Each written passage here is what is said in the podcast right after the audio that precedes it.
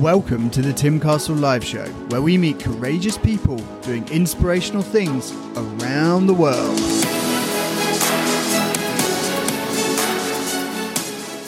Today I met with Steve Siebold. It's not every day that you get to meet one of your heroes, one of your mentors, someone that's changed your life and impacted it. And I was so lucky to be able to ask him questions that I had a burning desire to ask, but also to spend over an hour with, with a guy that has impacted so many lives, that has, has had a journey, had a story where he's gone out into the world and he's become in the top 1% of speakers worldwide, where he's trained Fortune 500, Fortune 100 companies to really make an impact, to drive their revenue sky high, but to also create leaders within their own organizations. And so this conversation touched me in a way that hasn't been touched before. Steve breaks down how to make money, how to think wealthy, and how to become an entrepreneur through his own experiences. And, and what I could see was it just overflows, right? He, he's got and had this adventure with life, this fun with making money, this fun with, with building businesses and going out into the world. And he really shows you step by step, just in this, if you take the things from this interview and you put them into practice, if you go out there, if you read his material, he will get you all the way to the top. Like he he's done it himself, right? He's had to face challenges, and so he's had his mental toughness university. And we go into detail about the entrepreneurial journey and how, if you're struggling right now, what you can do to go out there and to change these philosophies that you might have around money, around being rich, around the rich people themselves, around what it means to have wealth, and and so we can start to move away from these these actions that we're taking, but also these beliefs we have because it really is an internal job. Everything you need is inside. And so, very, very lucky to be able to spend some time with Steve Siebold. I know that this episode is going to impact you. I know that it's going to change your life. Really dig deep. Think about the words that he's saying, the way he's saying it, the language he uses, not just what he's saying. When you're writing notes, write the specific language, the way he talks about money, the way he talks about his career, the way he talks about opportunities. You see the optimism, the positivity flowing through. That's what you need to take hold of. And you need to bring it into those situations in your own life where things maybe aren't going so well, where you are in the unknown, where you do have uncertainty, because this is what the great ones do. This is how you strive to greatness. Let's go. Hey, Steve, how's it going? Good. How you doing? Yeah, not too bad. Not too bad at all. That's Thank good. you so much. Thanks so much. It's so good to see you. Yeah, good to see you. Welcome to the show. You've had an amazing impact on my life. I mean, when I first found self help and I came into self help, after Think and Grow Rich, 177 mental toughness secrets of the world class was it was one of the books I found next, and it, it really, really helped me just gain confidence. But you, as a, an individual, you're a mentor from afar to me. You've you've kind of come into my life on my journey many many years ago, and it is just phenomenal. I'm I'm internally grateful for you to come on this show and to talk to my audience and to share some of the wisdom that I I just know is pouring out of you in your books. Anyone that hasn't got your books already should go um, onto Amazon and to, and to buy all of your books because they do speak so much value. But thank you. Oh, thanks, Tim. I appreciate it. I appreciate the invite to be on the show too. Thanks for the kind words. Let's start with with um, how rich people think. Now, that was a book that I found after the first one, obviously. But when we think about middle class, you say in the book that they believe money is complicated, and world class believe that money is is simple. Can you dive into that a little bit? Because I really felt that when you almost have this reaction to money, and as a middle class thinker, rather than kind of what I have now, which is this this this love and this abundant mindset.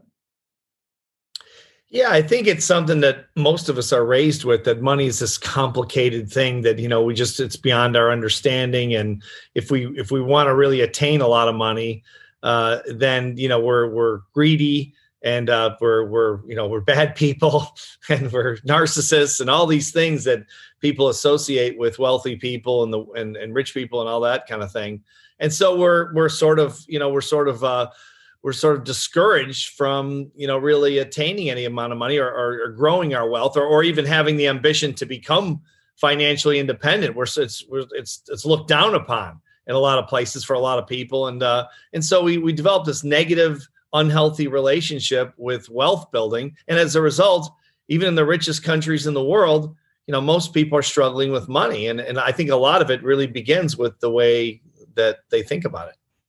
Mm. Okay, yeah. So it's it's this perception we have of money, and I guess ideas around how money is generated as well, like where where it comes from. Like it's it has to come from deception, it has to come from trickery, it has to come from and, and I guess that's when the switch happened for me was when I started digging into your stuff and I started really like the book is amazing, like how rich people think because it, it walks you through very practically. And I love love even in the first few chapters where you just outline this is this is how someone who's got a middle class mindset thinks that kind of level of consciousness. This is how a world class thinker has. And you also point out that you're not kind of discrediting the average person like that. That's fine if you want to do that, but you're just going to show them what it would take to get to to world class. So in that in that same vein, then, what is the difference between linear consciousness and non-linear consciousness? Well, in the context of money, I think I think the linear consciousness is is more about well, if I get a job earning so much money, then in linear fashion, you know, I'll earn so much in a year. If I make so much an hour in a week, in a month, and then over a course of years, I might get. You're sort of thinking as money as a progressive type of uh, earning money as a progressive type of uh, equation, whereas the wealthy really think about it in nonlinear terms. It's that because you can literally go from making an average income to an extraordinary income in a relatively short period of time if you find a problem in a free market at least when you find a problem and you solve it and, and like i say in the book the bigger problem you solve the richer you get and it's really hard to argue with that and, but i think we're not really taught that. I mean I, I, did, I didn't learn that. I learned that by interviewing you know self-made millionaires for since 1984 so i guess that's 37 years believe it or not. And that's what they taught me. They said look if you want to be wealthy in, in, in the, a free market economy you have the chance to do that. Solve a problem. Find a problem that you have the ability to solve or partially solve if it's a really big problem and uh, that you have passion for and they have interest in and you have a skill set that surrounds that problem and solve it. And the bigger problem you solve, the, the wealthier you become. It's really that simple. But I think it, it requires nonlinear thinking because what we were just talking about, Tim, that that we're not taught these things. We're taught to go get a job and, and be happy with that. And, and again, like you said, there's nothing wrong with that. It's just that you're going to probably struggle with money as a result, uh, you know, of the, of that uh, of that course of, of action in your in your in your life.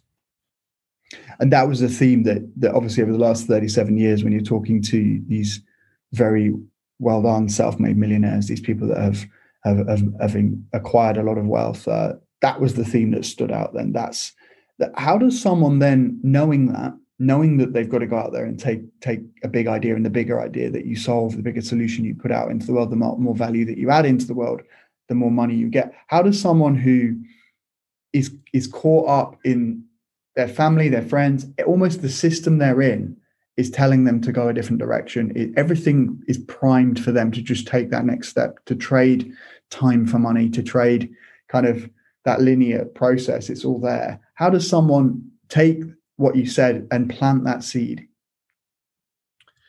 Yeah, that's the million dollar question for sure. I mean, it's it's hard it's hard for a lot of people because they are discouraged from sort of going out there and staking their own claim, if you will because it's safer just to go get a regular job and sort of follow the, the proven path.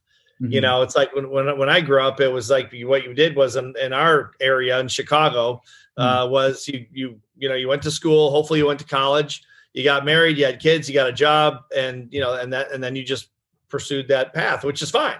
And but that it was almost like there was no choice. I mean, that's what you did. And if you came out and said, "Well, I'm going to start a business," people said, "Whoa, wait a second, now that's for rich people." I mean, we, you know, you don't have that kind of luxury to do that. You know how risky that is. You know how much that could cost you everything, and you're really discouraged from doing it because you know they say, "Oh, well, most businesses fail." Well, that's absolutely true.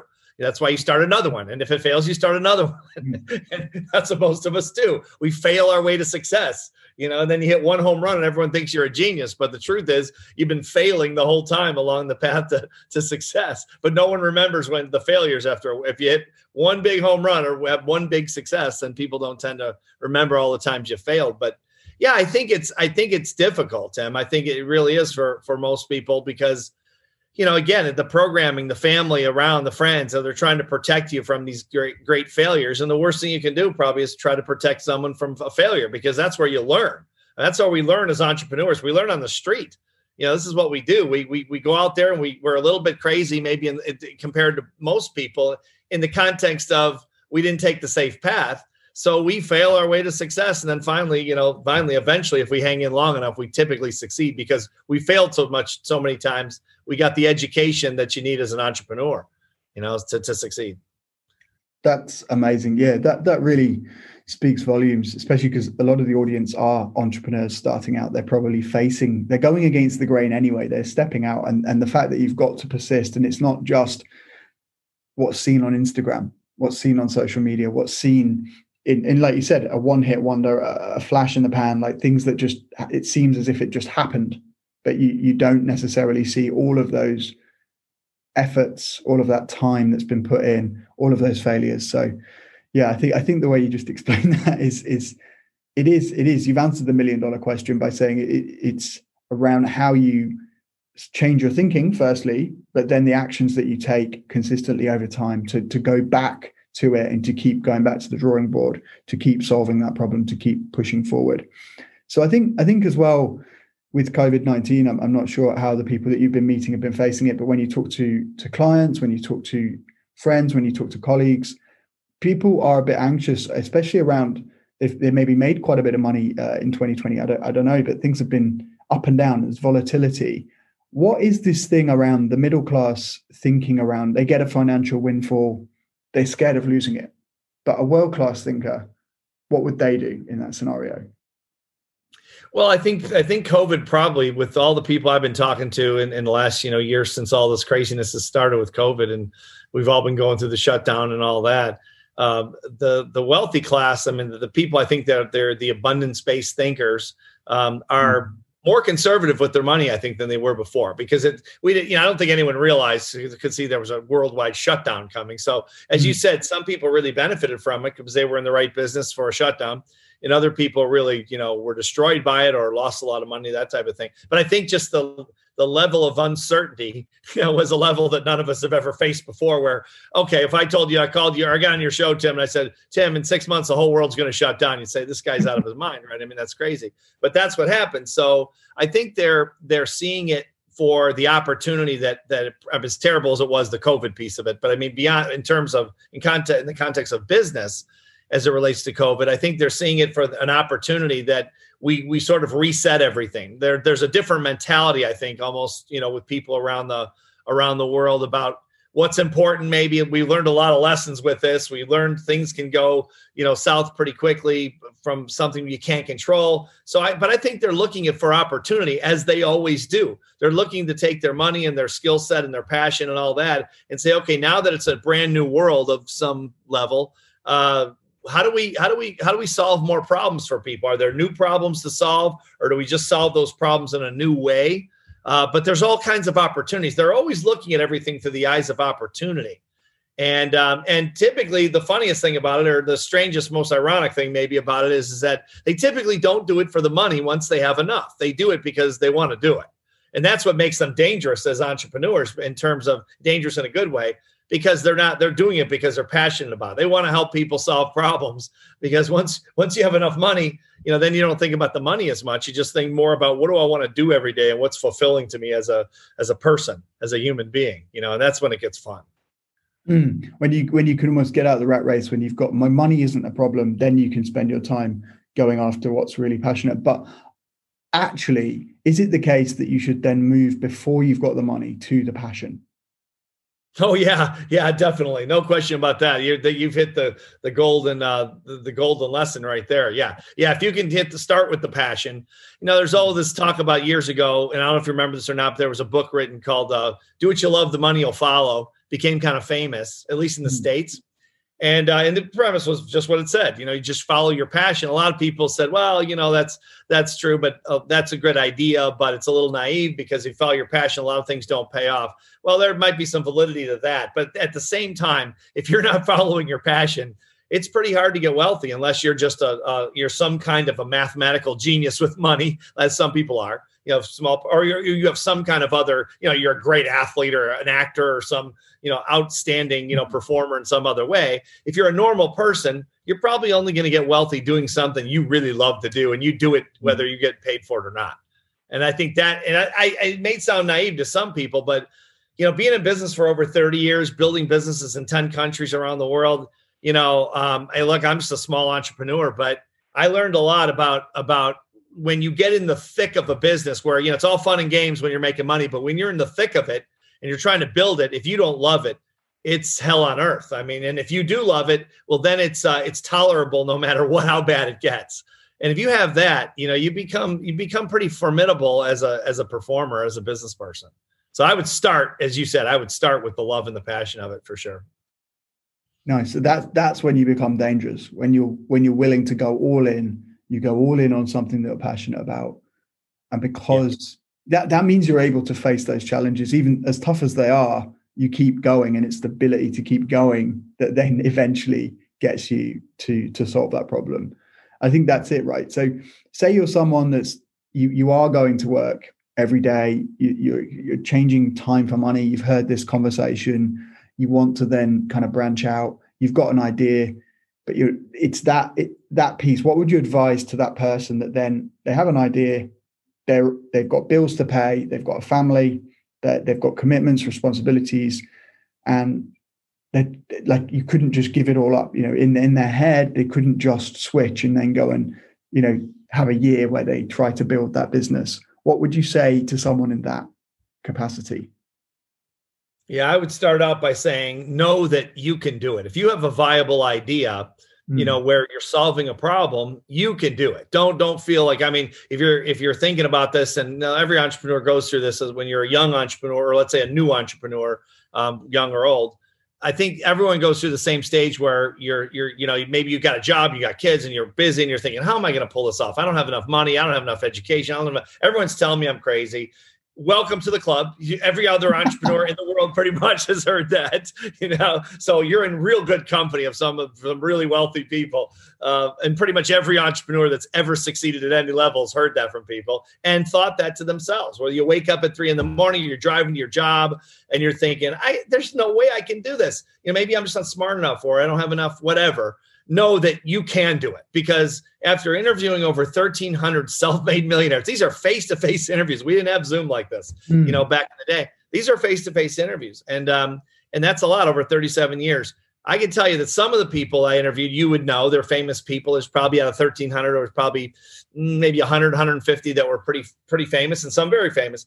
And and some really gifted you know that you would think wow these people are just geniuses. That might have been 25 of them and the rest of them were people yeah. just like us, just yeah. regular people who had jobs, who had kids, who had no money, and they got this crazy dream, and they're waking up at three in the morning going, "This is the greatest idea," but everyone's telling me I can't do it. You're in good company. That's what we all thought, and these really big ones thought that too. And they're no different than us. Most of them, they're normal, average people that didn't think they could do it sometimes. So no, you can do it. You don't need any more mm-hmm. intelligence or education most likely than than uh than that you need to succeed. You can do it with what you have. Know that right off the bat because if you don't lock in if you're not mentally tough enough i think to lock in with that most of the time you are going to have doubts probably but that's okay if you have doubts. We all have doubts. But if you're locking you keep taking action you're probably going to make it. And if you don't make it on this deal you'll make it on the next one or the next one after that I love that, Steve. What you just said is going to change lives. Literally, I know you've been changing lives for years and years and years,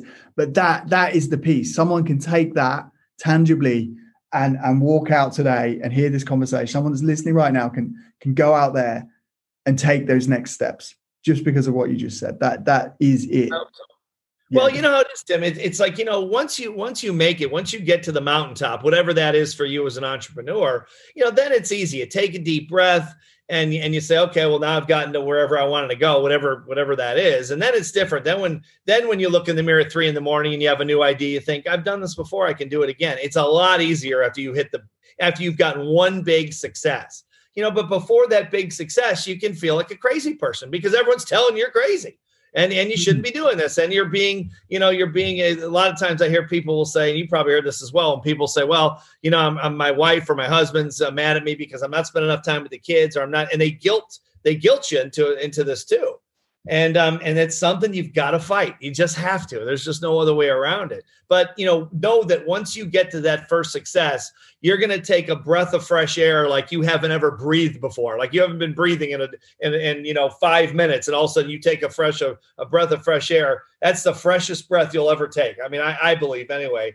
because it's all that anxiety, all that doubt, all the people around you that said you couldn't do it possibly all the negative, all the self doubt, all that stuff is just just goes away. It literally just goes away. I mean, it's it's a it's a cure. And all of a sudden, you you you you look in the mirror and you see someone different. You think, well, maybe I, I can pull this next one off because I pulled the last one off. And you might be right, you might be wrong. But even if you fail the next one, you'll probably succeed after that because you have that confidence now. No one can take it away from you ever again. But getting that first one is the toughest. That's why the first million is the hardest to make. It's about belief more than the actual money because you've got to believe before it actually happens and you've got to go through. yeah you gotta you gotta yeah you have to suspend your disbelief effectively. You know you, you've got to just put that out of your mind and it's not easy it's easy to say on an interview like this but it's hard to do. You know we've all been through it where you're doubting yourself and you're thinking am i crazy? I mean can i really do this? I mean maybe i should just do what everyone's telling me to do and get them off my back. And every entrepreneur i think has gone through that. All these interviews this is what they talk about tim you know 37 years they talk about all their failures. That's what they, they their doubts and their worries and their concerns and the guilt they felt and the friends they lost and all these different things. And then at the end, you know, you knew they hit the home run because that's why you're interviewing them. But um, but they mostly spent because that's what I get interviewed about all the time in the press. I'll say, well, you know, what do these what do these rich people talk about? They talk about their failures almost the whole mm-hmm. time because that's what they spend most of their time doing before they you know hit the hit the big time. And so that's what they that's really what they value is that fight because there's nothing there's nothing like that fight to bring out the best in, in an entrepreneur. You have to go through it it seems like. I, would be afraid almost at this point looking back 30 years. I don't I, I would i failed of course so many times in the beginning like everyone almost does but i would be afraid if i to look back and think that i succeeded at the first you know three or four businesses because if i would have i wouldn't have had that that that strength that you get from failure. You just have to have it to succeed at a higher level so that's that's where the mentally tough piece comes in. That's where that resilience comes in. It's yeah. being able to stick with your vision through yeah. all, all the stuff you just said, through the guilt, through the through the tough times, through the extra kind of bizarre things that you need to do as an entrepreneur that no one else is doing. Everyone else is sleeping. You're up. You're you're fighting every day for your for your vision, for your goals, for your dreams with that then say say you've now moved someone into that and they've, they've experienced a little bit of success what starts to happen where part of what you talk about is around this consciousness around money this abundance around money this also this this feeling of money being a game. And I, i've really i like to talk about this one but especially with you i mean this this conversation is is a dream come true for me because when i first found your work I was in a, a studio, didn't even have another room. It wasn't a one bed studio, it was just a studio. We were a, a, young family all in there in a, in a bunch of debt. And we've moved our lives up and up and up. And, and I relate to, to the change when you start to experience a bit of success, something changes with with how you perceive money, I think. Can you talk a little bit around the the, the idea of, of fun and that that spirit that it has? Yeah, I think you can go one or two ways. That's the way I've seen it over the years, at least. My experience is that it can if it's if the person didn't fight hard enough, it go or, or they just have a predisposition for for sort of uh uh, I don't want to say uh, like an just have an ego problem, it can go to the ego pretty fast. Like all of a sudden, you know, I've succeeded, and now I'm thinking, boy, I'm really smart. I'm really something else. Everything I do touches, you know, turns to gold, and I'm just the greatest in the world, and all that. And that's very dangerous as an entrepreneur because you know the world doesn't really care. It just goes on whether you fail or not. And your next venture, they don't care about if you made your last venture or not. They just you know they're just doing their thing. And so you go out to the now all of a sudden you're presenting to the world this ego based consciousness and the world just loves to eat up people like that. They don't like big egos. And so it can go that way but if it goes the right way which is what you're talking about you know where all of a sudden you know you get some success and then you start to see money as a game and you start to and i think part of that consciousness is you start to realize that it doesn't really mean anything you know, it doesn't make you any better of a person because you're rich or, or, or you're not rich. I mean, it, it, doesn't make you any smarter really than anybody else. It makes it makes you you know understand that you fought really hard and you had a good idea and it worked. And you know, luckily things came together and you had some opportunity and you probably had some great mentors. And you should be grateful, of course, you know, right? If you succeed, just because there are people that helped you. And then all of a sudden you start to see it just as a game. You know, how many people can I help? What can I do to, to, to, to take this to the next level? and Maybe help somebody that's struggling, knowing what you went through personally to, you know, to struggle to build your business. Maybe you can help someone else out. I, it changes it. Now all of a sudden you're playing for fun instead of playing for survival. It's very different.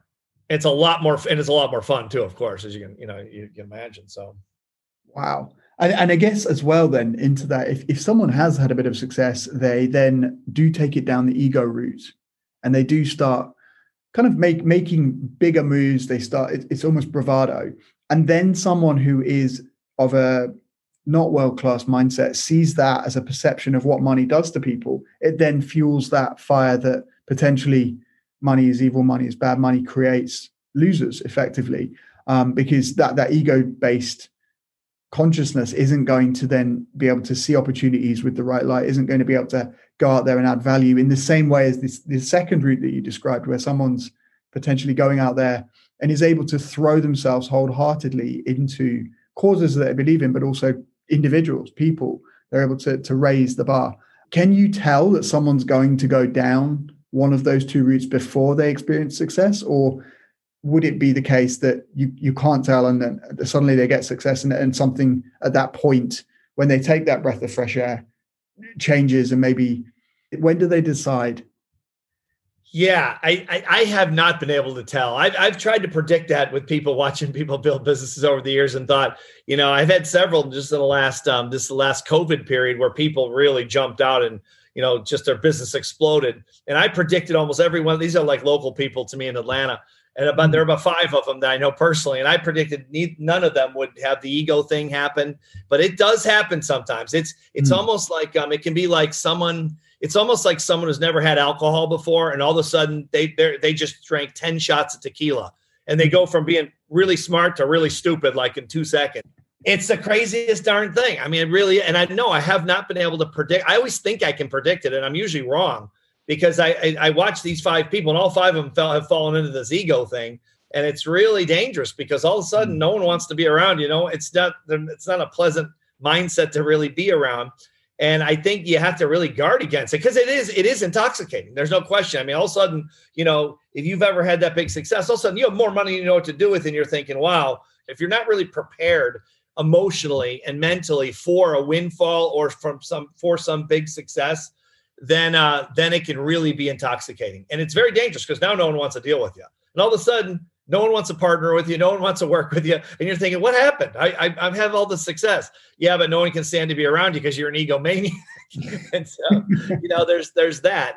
And uh, but the good news is is that I think that when you, it's almost like the more the longer you have to fight or the harder you have to fight for the success, the less chance you're going to fall into that ego based consciousness because I think the person that succeeds after the big fight again takes that breath of fresh air and thinks, "Oh, thank God, thank God that the, the initial fight's over." Because man, I was I was barely hanging on for a long time, and that's I think where most people really are because it does take time to learn, you know, the things that that are required to to build a, a of even a modest fortune.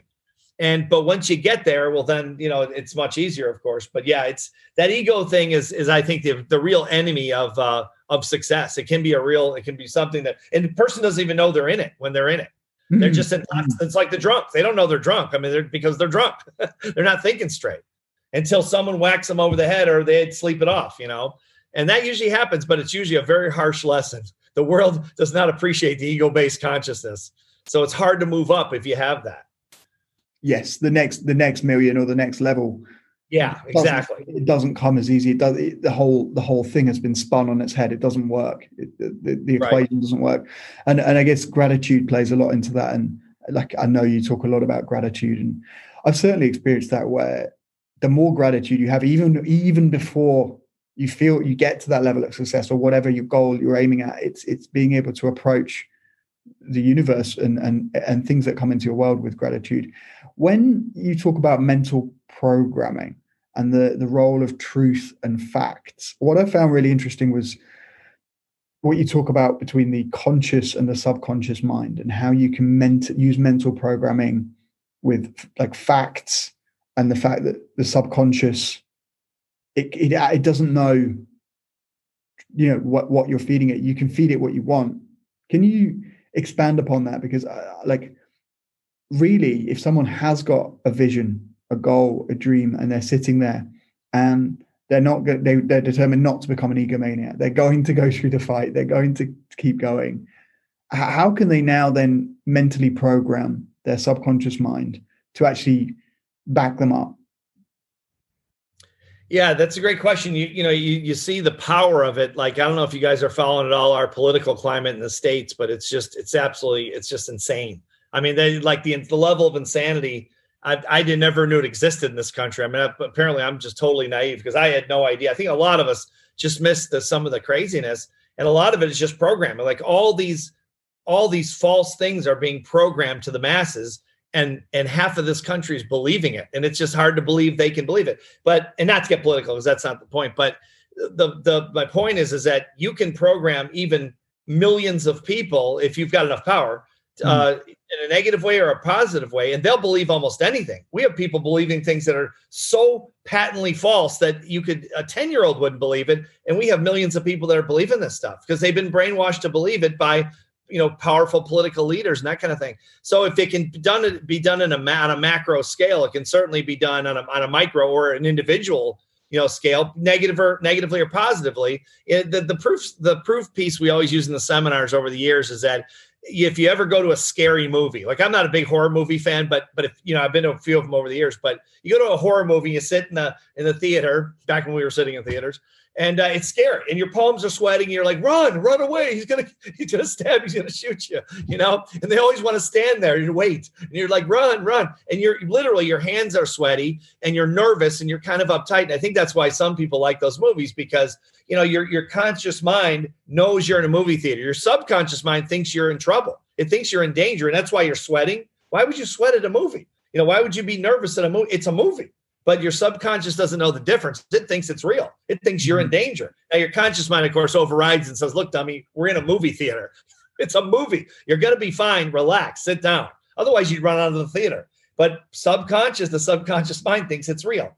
And so we sweat and we get nervous and our heart beats fast and all these kind of crazy things when it's just a fantasy. It's just made up. It's a movie. So there's your programming. That's about as good as it gets. So your program example, it's it's it's it's it's possible to program your sub your subconscious mind, even in your conscious mind, just by telling yourself over and over, I can do this. You know, I can do this. I, I can make this happen. You know, mm-hmm. um, I can I can I can find the mentors. I can I can find the people. I can find the resources I need. I'm gonna. You just keep telling yourself that, and you'll start to believe it, whether it's true or not. You know, emotional creatures can be can be programmed very very simply. And if it's just on an individual level, would we'd be our own best programmers because we know what we should want um, years ago, I was building a business and I, I had just lost millions of dollars in a deal. And I was my confidence was kind of down. And I was I was talking to a friend of mine. He's a speaker named Brian Tracy, based in the U.S. And I'd known Brian for a long time. And I was talking to Brian. He was on my board at the time, and uh, my, one of my companies. And I said to Brian, he said, what, "What's my what's your best advice for for me, Brian?" And he said, "Just keep telling yourself, I can do it. I can do it. And see the image of where you're going with this next business, and keep telling yourself every day, I can do it. I can do it. I can do it." He goes, "You know how it works. You're going to start to believe you can do it."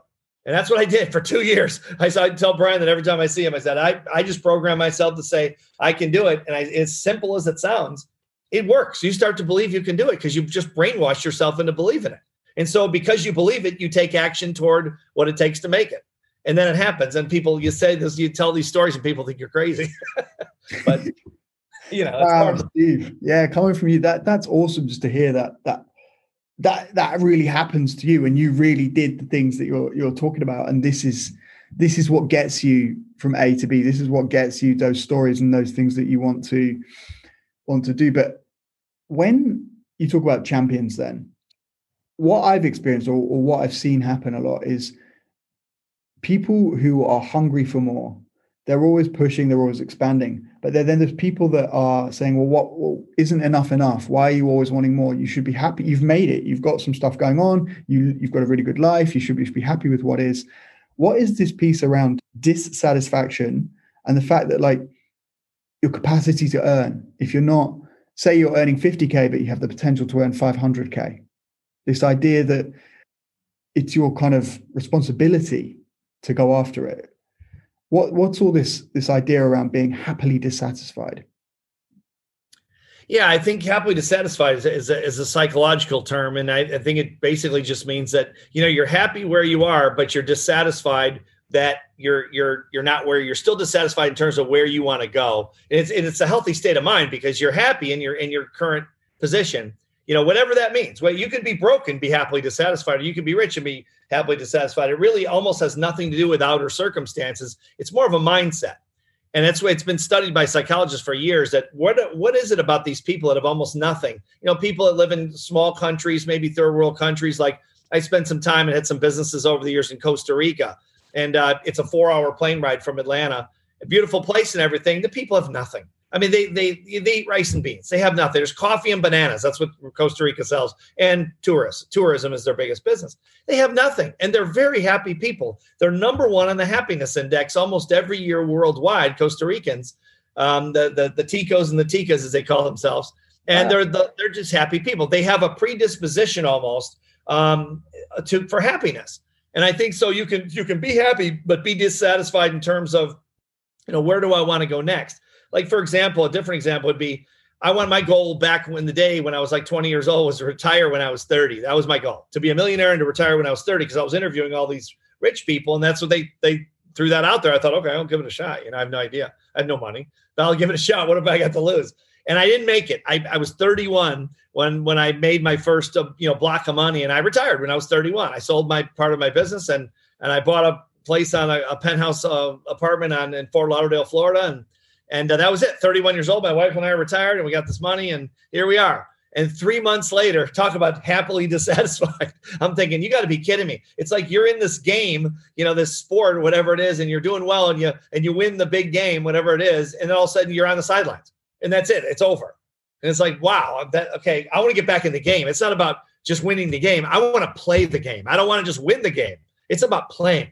It's about being inside of it, you know and, and mm-hmm. just struggling and winning some and losing some and having the friends and you know the the adversaries who make you better the competition and all the rest of it. I mean that's that I think that's a good example of happily dissatisfied as well. You want you're looking to the future but you're happy with the present. And, and so that begs a, a lot of questions for me. How did you get the time with the the millionaires? How did you get in in front of them? Were you persuading them? How, how did you make that happen? It was total luck and, a lot of and a lot, I mean, it really was. I just fell into it. It was really lucky, and like a lot of things that people say, well, what luck? What role does luck play in success? Usually, every honest self-made millionaire will say, well, if I didn't have this one thing happen, then then I'm not sure, you know, I'd be where I'm at, whatever. But I was in college. I was a sophomore in college in, in Alabama, and uh, and I and I was listening to. I'd grown up with rich kids on the on the on the junior tennis circuit. Played kids from all over the world, and I was being groomed to be a professional tennis player. And um, and so I was not a rich kid but they but a lot of these kids really were. And i saw the way they lived. They had tennis courts in their backyard that they trained on and they came up in limousines. They're like 12 years old you know? I mean it was ridiculous. But it was you know it was kind of cool. And you're a kid and you're thinking man i want to someday i want to live like that. So i kind of got a little obsessed with that lifestyle because i was not living that. I didn't grow up like that. But i just grew up in a middle class neighborhood in chicago outside of chicago. But you see that and think, well, maybe someday. So I kept asking when I was in college, do you know any millionaires? Or people thought, what, do you, what was this millionaire thing? They thought I was nuts.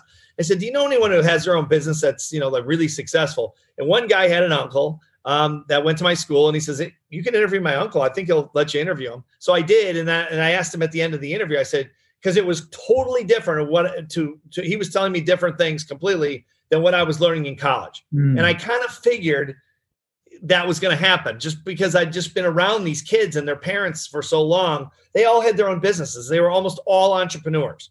And these guys were telling them, my college back in the day in the 80s, they were saying, Hey, I don't know what they say today, but they were telling us, Hey, get a good job, get a good benefits package, work for 40 years, then you can retire to Boca Raton or some other place that's warm in the winter. and, uh, and you're good, you're done. And I'm thinking, what if I don't live that long? Then I, I spent my whole life, you know, that whole thing. So I so I asked him at the end of the interview. I said, "Do you have any do you have any other rich friends that I can interview?" And he laughed and he said, "All my friends are rich." And I'll never forget that. I, he just looked at me and I just I thought, okay, that's cool. I said, is there any way I could interview them? He goes, well, what do you what do you want? Because some people always want things from rich people. That's why they like to be invisible for the most part. They don't want you to know they're rich. They want you to think they're not rich. And except for some people with big egos, that's the other side of it. But most of them are not like that that I've met. And, uh, and he said, "What do you want from them? What are you trying to get?" I said, "I'm not trying to get anything. I'm just a college student. I, you know, I just want to learn how they think because I think there's I'm missing something with my college education. They're not telling me this in business school or any other classes that I have. As a matter of fact, I went to my psychology professor, uh, the the dean of the psychology school at my college, and I said, I think I'd like to be a psychologist because I was always interested in that in that field. And he says, he says, don't. This is what he told me. He says, don't do it. And I said, this is the dean of the school of the psychology department telling me not to do it because I had his class. And I and I met with him after after class, and he said, "Don't do it." And I said, "Why?" And he goes, "You'll never." This was exactly what he said, word for word, Tim. He said, "You'll never get fat being a psychologist." He goes, "Do start a business, you know, do do something else." And I thought to myself, you know, that's got to be one of the worst pieces of advice I ever got because that's something I was that was like the one thing I was interested in, and I thought maybe I could make a business out of it or something like that. But anyway, so the guy connected me with a with another one of his millionaire friends and then he connected with another and then i just went from referral to referral to referral and literally 37 years later i'm still in those circles and because i've never asked them for anything i never borrowed money for never asked them for anything i don't go to the press and talk about them unless they give me permission mm-hmm. um, I, I'm very low key, and they've allowed me to stay in the because some of these people are some of the wealthiest people in the world now. It's it's mm-hmm. gone up over the years, you know, and so so I'm kind of a trusted um, person in that, or I hope so anyway, in that group. They trust me not to publicize things unless they give me permission and uh, that kind of thing. So it just was luck. It's a lot of luck, really. Fantastic. Fantastic. I love that. Wow. Steve, thank you. Um, it's been an education, Tim. I'll tell you, they they taught me more about business than I ever learned anywhere else. Really incredible. So, so then that would be what you advise then is around the networking, is around getting out and learning from people that have done what you want to do where you want to go, going and spending time and, and behaving and adopting. Was that what then transcended your beliefs? You you started picking up what they were saying and putting it into action. You started seeing things in a different way, almost pulled the curtain back for you. Yeah, I mean, I you know I went I want to study psychology and mental toughness, and I was working with athletes, you know, back in the day, some of the you know biggest athletes, at least in the U.S. and some in the world actually mm-hmm. and some really on the psychology side and wasn't very big back then. And I just termed it mental toughness, coined sort of not coined the phrase, but just I used that that that phrase, mental toughness or that label. And then someone came up to me. I was I was doing some work with Olympic athletes and working with people like Andre Agassi, the great tennis player, and some other people. And that this is year this is 1989, 1988 and um, and someone came up to me and said, you know, you got some really good ideas here. They're they're kind of cutting edge. You have some success. I wasn't making a lot of money at all, but I was I was making a living, but that's about it. And they said you ought to be a speaker. You ought to get in front of a microphone and go talk to talk to people all over about this. You could take this all around the world. And so this is an example of of you know I think of a of a lesson I learned from the self-made millionaire. So I thought that sounds like a pretty good idea. I wasn't that nuts about public speaking, but I wasn't crazy about that. I was kind of afraid of it. But um, I thought, well, I could learn probably to overcome that. So then I, I started seeking mentors out. And I found this gentleman in Florida named Bill Gove.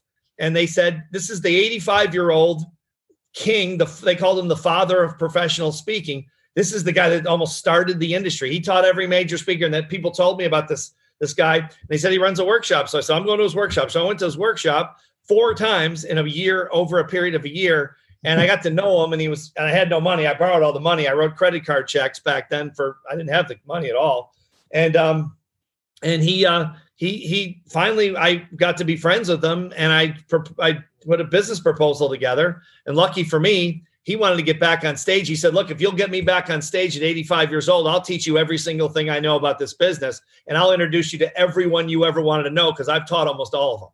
And then all the, and I and I you know, said, "Hey, where do I sign?" Right and he luck, and that was just a luck. But that you know, over the five years that he was alive, we did five years until the day he died. He introduced me to the best speakers in the world, the biggest, the biggest people in the world that did this, and he mentored me and walked me along a path. And within five years before he died, I was in the top one percent of professional speakers, income wise, in the world. And people say, "Well, how do you do it so fast?" I had a mentor. All I had to do was follow what the man told me to do. The crazy thing, Tim, is that all these people that were around him in the state of Florida and in the speakers groups knew him for years and never asked him never asked them, asked him to mentor them. I, I to this day I have no idea why. The guy knows all these things. He's forgotten more about this business than most of us will ever know, and he's sitting there right there, and and they just don't ask. And so when people said, "How did you do it so fast?" I had a mentor. You know, it's not my. Don't, I don't take any credit for it. I followed what the man told me to do. He knew what he was doing. I followed him. He introduced me to the right people. I followed them, and you know, then all of a sudden I had the success I wanted. So in every business we've ever had that succeeded like that, we had a mentor. So if there's one thing I'd say for people to find a mentor, a world class mentor, you might be surprised that you can get their ear because almost no one's going to do what they tell them to do for some reason. I don't know why. And they could be sitting right in front of a group of people, but they're not going to go and ask for help. They're not going to go ask for that mentorship. They're not. But you come along, you spot the opportunity. You're like, well, I walk up to him, and ask him, and then I do what he says, and then we go for it. Yeah, it's almost like I don't know if this is a, saying in Singapore, but in the states, there's a saying called they. Uh, it's I don't know, it's a saying or whatever, but it's called we call it pretty girl syndrome. And pretty girl syndrome is the best looking girl in the in the in the town or the school or whatever it is is sitting home on Friday and Saturday night because no one's asking her out. And mm-hmm. people say, well, how could she? She's beautiful. My God, she's a model. How could people not ask her? Well, for whatever reason, they're afraid or whatever it is. So she she's not getting any invitations. These mentors, these world class mentors, they're either not getting invitations or they get invitations and the people don't do what they tell them to do because you have to jump through some hoops sometimes. Uh, they get frustrated with that because people, you know, they want to get this the mentor, but they want to do what the mentor tells them, you know, um, or some some version of that. But if you find a mentor and you do what they tell you to do, it's I mean, how do you miss? It's impossible because they've already done it. You know, or you can or you can, uh, you know, another uh, phrase that Brian Tracy, bringing up Brian Tracy again. Uh, Brian told me one time. He said, "Look, you can you can learn all this on your own, but it'll take you 300 years to do it. You might as well get a mentor, do what they tell you to do, and succeed fast." And I think that's a pretty good formula for for success. I think he's right. Wow! Yes, that's fantastic, phenomenal. And and so, what are you into now, Steve? What's what are you focused on, and what's your mission right now, having come on that journey? Well, I'm glad you mentioned it because I have a shameless plug right here. It just happened to be right here. Money Works book, stop being a sucker. So this is a, a, book we've had out, and it's a, it was a number one finance book in the selling finance book in the states last year. I wrote it with a gentleman named Tom Mathews, who's a great Wall Street veteran. And so what we're trying to do in a nutshell is we're, we're, we're we've assembled a team around the country, around the U.S. and Canada, uh, to teach people the basics of personal finance and uh, so just the basic things that they have to know and so not not so they don't get ripped off uh, by the financial institutions and those kinds of things. So we're going into companies, we're going into churches, we're going wherever people are, and we're teaching these classes. And we have these teachers, all of this big army of teachers around the country in Canada, and the U.S. and Canada. And uh, yeah, so we're trying to trying to give back and trying to at least reduce substantially reduce financial illiteracy. You know, in this country, at least in Canada, and uh, because it's such a big thing, people struggle with money and they don't really have to even if they don't make that much money, if they know how to handle it and they know how it works, um, it's a different ballgame. So that's our new thing. The last year, year or two. Man, so you're, you're still changing lives, Steve. You're still going out there. You're still moving the needle. trying to, trying to, Tim. We're trying to do what we can. You know, we're having fun doing it too. It's a lot of fun. That's the best. That's the best. Oh, brilliant. Well, I know you're a very busy man, and I know this has been super valuable. I can't tell you how many things I've just got. My my brain is buzzing with all of the things you just shared. One last question then. If if you are obviously a, a mental toughness coach, you go into work with a lot of clients like J&J, GSK, you've got really big clients that you've been working with. You go in and you train those big sales teams. What is the one thing that you keep telling these sales teams to do, but they don't do, that you constantly keep seeing come up as a, a thing that someone would would hear from you and and yet again it, they just need to be told. They need to be told because it's so important. Yeah that's a great question. It, the, the, the one thing more than anything else it's a hard lesson for anyone any emotional creature is to is it's the first chapter in the 177 book i wrote. And that's the only chapter i, I made sure it was number one. I, all the other chapters people ask all the time at book signings. They'll say well you know, did you put the 177 chapters of which in order or how was it? No, I just wanted number one to be number one because to your the point of your question, um, this is the number one thing I think that most of us miss objective reality, operating in objective reality, seeing yourself as you are, not the way you wish you were. Um, when you're analyzing your performance, whether it's sales, which is you know what I do with the companies, I work with the sales teams, or an entrepreneur trying to build a business, You know, like I know, for example, out of objective reality, in 30 years, um, I'm not good with paperwork. I'm not good with organization. I'm not good almost with anything for that matter. I mean, my God, I'm almost, I'm, I'm damn near worthless. It's, it's and most, most scale, most people probably say I'm, I'm almost worthless as an entrepreneur, except um, a couple of things, a couple of major things. You know, I'm able, I can sell, I can structure deals and that kind of thing, but I'm almost worthless at everything else. Objectively, I know that based on my my track record in those areas. So I've hired those things out you know, because I'm just never, it's just going to take me too much time to get good at them. And I'm probably never going to be that good at them. So I just focus on the one or two things that I'm actually competent in. And, and I let everything else go, or I hire it out, you know, more accurately, I hire it out. So, but it's, but I think it's tough for all of us to, to, to, to recognize that and come to terms with the fact that, you know, that we're not good at certain things. But if you don't look at a thing, your performance or your business or your career objectively from objective reality, not fantasy or delusion, I think that's the problem. I, I love to delude myself into believing I'm smarter than I am, but my track record doesn't really show it. If I look at my success, I mean, this is just object. I'm not being falsely modest. I mean, this is really what I see after 30 plus years of, of evidence in my own business. I look at it and say, if, if I was so smart, I wouldn't have needed all these mentors, most likely. But the times I've really had good success in the businesses over the years have been times I've mentored. I've had mentors and I followed the mentors. So I'm good at following I'm tenacious. I'll work hard and all those things. But if I have to make up the path to success as I go, I'm not that good at it. I'm not smart enough to do it because if I if I was, I probably would have done it. That's okay. As long as I know that, I know I need mentorship. I've got to have it if I want to go into a business, especially if it's a new business. So I know that about myself. So I don't beat my myself up saying, "Hey, you know, I wish I were smarter. Too bad, all that." No, just get a mentor. So I think it's hard. It's a hard lesson to learn but once you get it, you see yourself the way you are as opposed to the way you wish you were. Of course, you can always get better. But um, but it, but I, I believe in what um, Tom Rath wrote, wrote in Strengths Finder for the Gallup organization. We worked with them years ago. And he said, you know, strengths finders means focus on your strengths and hire your weaknesses out as a business person. Or you, you're going to get better at your weaknesses, but you're never probably going to be great. But your strengths you can get really, really good at. So I've I've kind of followed that model. But I think that's the one big thing to your question that that's hard to for people to accept because I think we all our self-esteem might be might mm-hmm. require that we feel we convince ourselves that we're better at these things than we really are. And uh, and some people, of course, are great at a lot of things, but I'm not. I'm not that person. But but it's okay. You can you can you can hire those things out. You can work your way around your weaknesses, and then you focus, like Rath says, focus on your strengths, and then you become very dangerous because you're not living in a fantasy. You're not operating from a fantasy. You're in the real world. You know who you are, what you're good at, what you're not good at, and you're moving forward like a you know steaming locomotive going down the track. Beautiful, Steve. Thank you.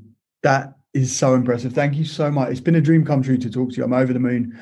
Like everybody on the on listening right now needs to go out and get into your stuff. If you're someone that's starting the journey into self help, into mental toughness, these books 177 secrets mental toughness and how rich people think as well as how money works. Secrets of self-made millionaires is also a really good one for the kids right? That's a, this one. Shameless plug. yeah so I'm, I'm reading that to my boys uh boys now yeah on the shameless plug tim you know what i mean?